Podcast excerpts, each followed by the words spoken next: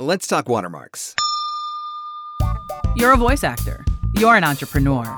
You're a VOpreneur. Welcome to the Everyday VOpreneur podcast, your guide through the business of voiceover. Your voiceover demos are your number one marketing tool, and you need to display them on your website in a way that works on any device or browser. VoiceZam is the player producers love. Plus, it offers tools that can improve your email signature, quickly create a one-page website, and much more. Sign up now at voicezam.com slash markscott and get three months of the base player for the price of one. That's voicezam.com slash markscott for full details and to sign up. The VOpreneur Podcast. Hey, it doesn't suck. Not as funny as Conan. Not as cute as Seth Meyers. Not as smart as Colbert. But he's one of us, and that counts for something. Here's Mark Scott, the original everyday VOpreneur. Hello, and welcome to the Everyday VOpreneur podcast, your guide through the business of voiceover. I'm Mark Scott, the original everyday VOpreneur, here with another summer series episode. What's up with the summer series? These are quick hit episodes, still designed to give you actionable, practical advice on the business and marketing side of voiceover, but something that you could take in nice and short so you can get on with enjoying your summer. Before we dive into this week's episode, I do want to let you know that I am going to be running a LinkedIn workshop on June 29th. Making Money with LinkedIn, the masterclass, is a two hour session that is going to happen live via Zoom, 7 o'clock Eastern Time, 7 p.m. Eastern Time on June 29th, limited to 50 voice actors. LinkedIn is my favorite platform, and I want to teach you how to use it in a way that will help you make money on LinkedIn. So, if you are struggling to use the platform, or if it's one that you've never really embraced because you don't know how to use it, this workshop is going to make all the difference for you. You can find the details at markscottcoaching.com. That's markscottcoaching.com. June 29th, 7 p.m. Eastern, limited to 50 voice actors. Check it out at markscottcoaching.com. So, I want to talk to you about watermarks this week. It's not just a fantastic restaurant in Niagara Falls, Ontario. Inside joke, those of you that are from Ontario will get it. The rest of you have no idea what I'm talking about. And moving on. So, people are always asking about watermarks because they're worried about protecting their content. And I understand that. You're submitting a lot of auditions on casting sites, you're submitting a lot of auditions for your different prospects, your clients. You want to know that they're not taking those auditions and doing something nefarious with them, right? That they're not turning them into projects or that they're using clips for AI and all of that sort of stuff. We're worried about a lot of things these days. And so the question becomes should I be watermarking my audition?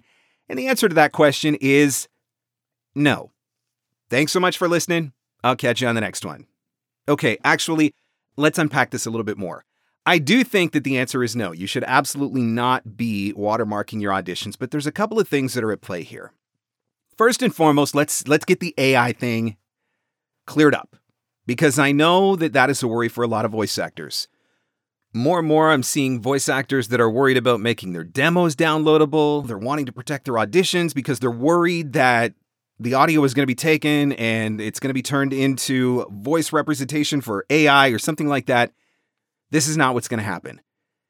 In order to create a working AI, they would literally need hundreds of hours of content of your voice. Maybe not hundreds of hours, but dozens upon dozens of hours of content of your voice. And they're not going to get that from a 30 second audition. So I don't think that you need to be worried about the auditions that you are submitting on casting sites. And I know that there is one casting site in particular that shall be remain nameless that has an affiliation in this AI space, but I really honestly don't think that this is something that you have to worry about because I don't think that 30 second auditions are going to be enough. So We've cleared that one up. We know that we don't have to worry about AI.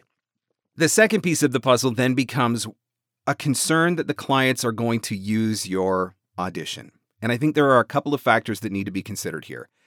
First and foremost, I want to build my relationships with my clients on trust. And if I am submitting auditions that are watermarked, that is me saying, I don't trust you.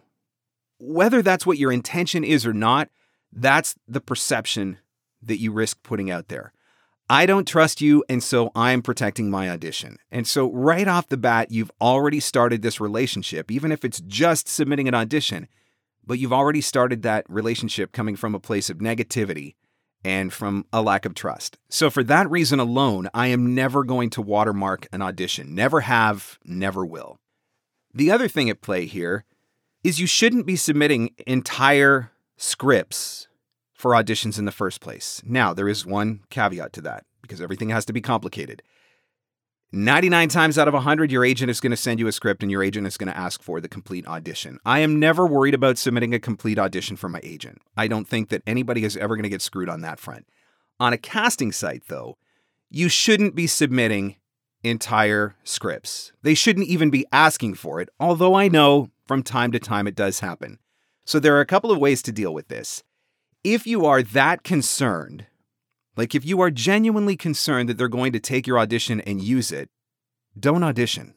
That solves that problem, right? Because if that's the way that that client is, is that a client that you want to work with in the first place? So, you know, that's one way to deal with it. And I've done that in the past. I've avoided auditions where they asked me to submit the entire script. The other option that you have is to simply leave off one line, right?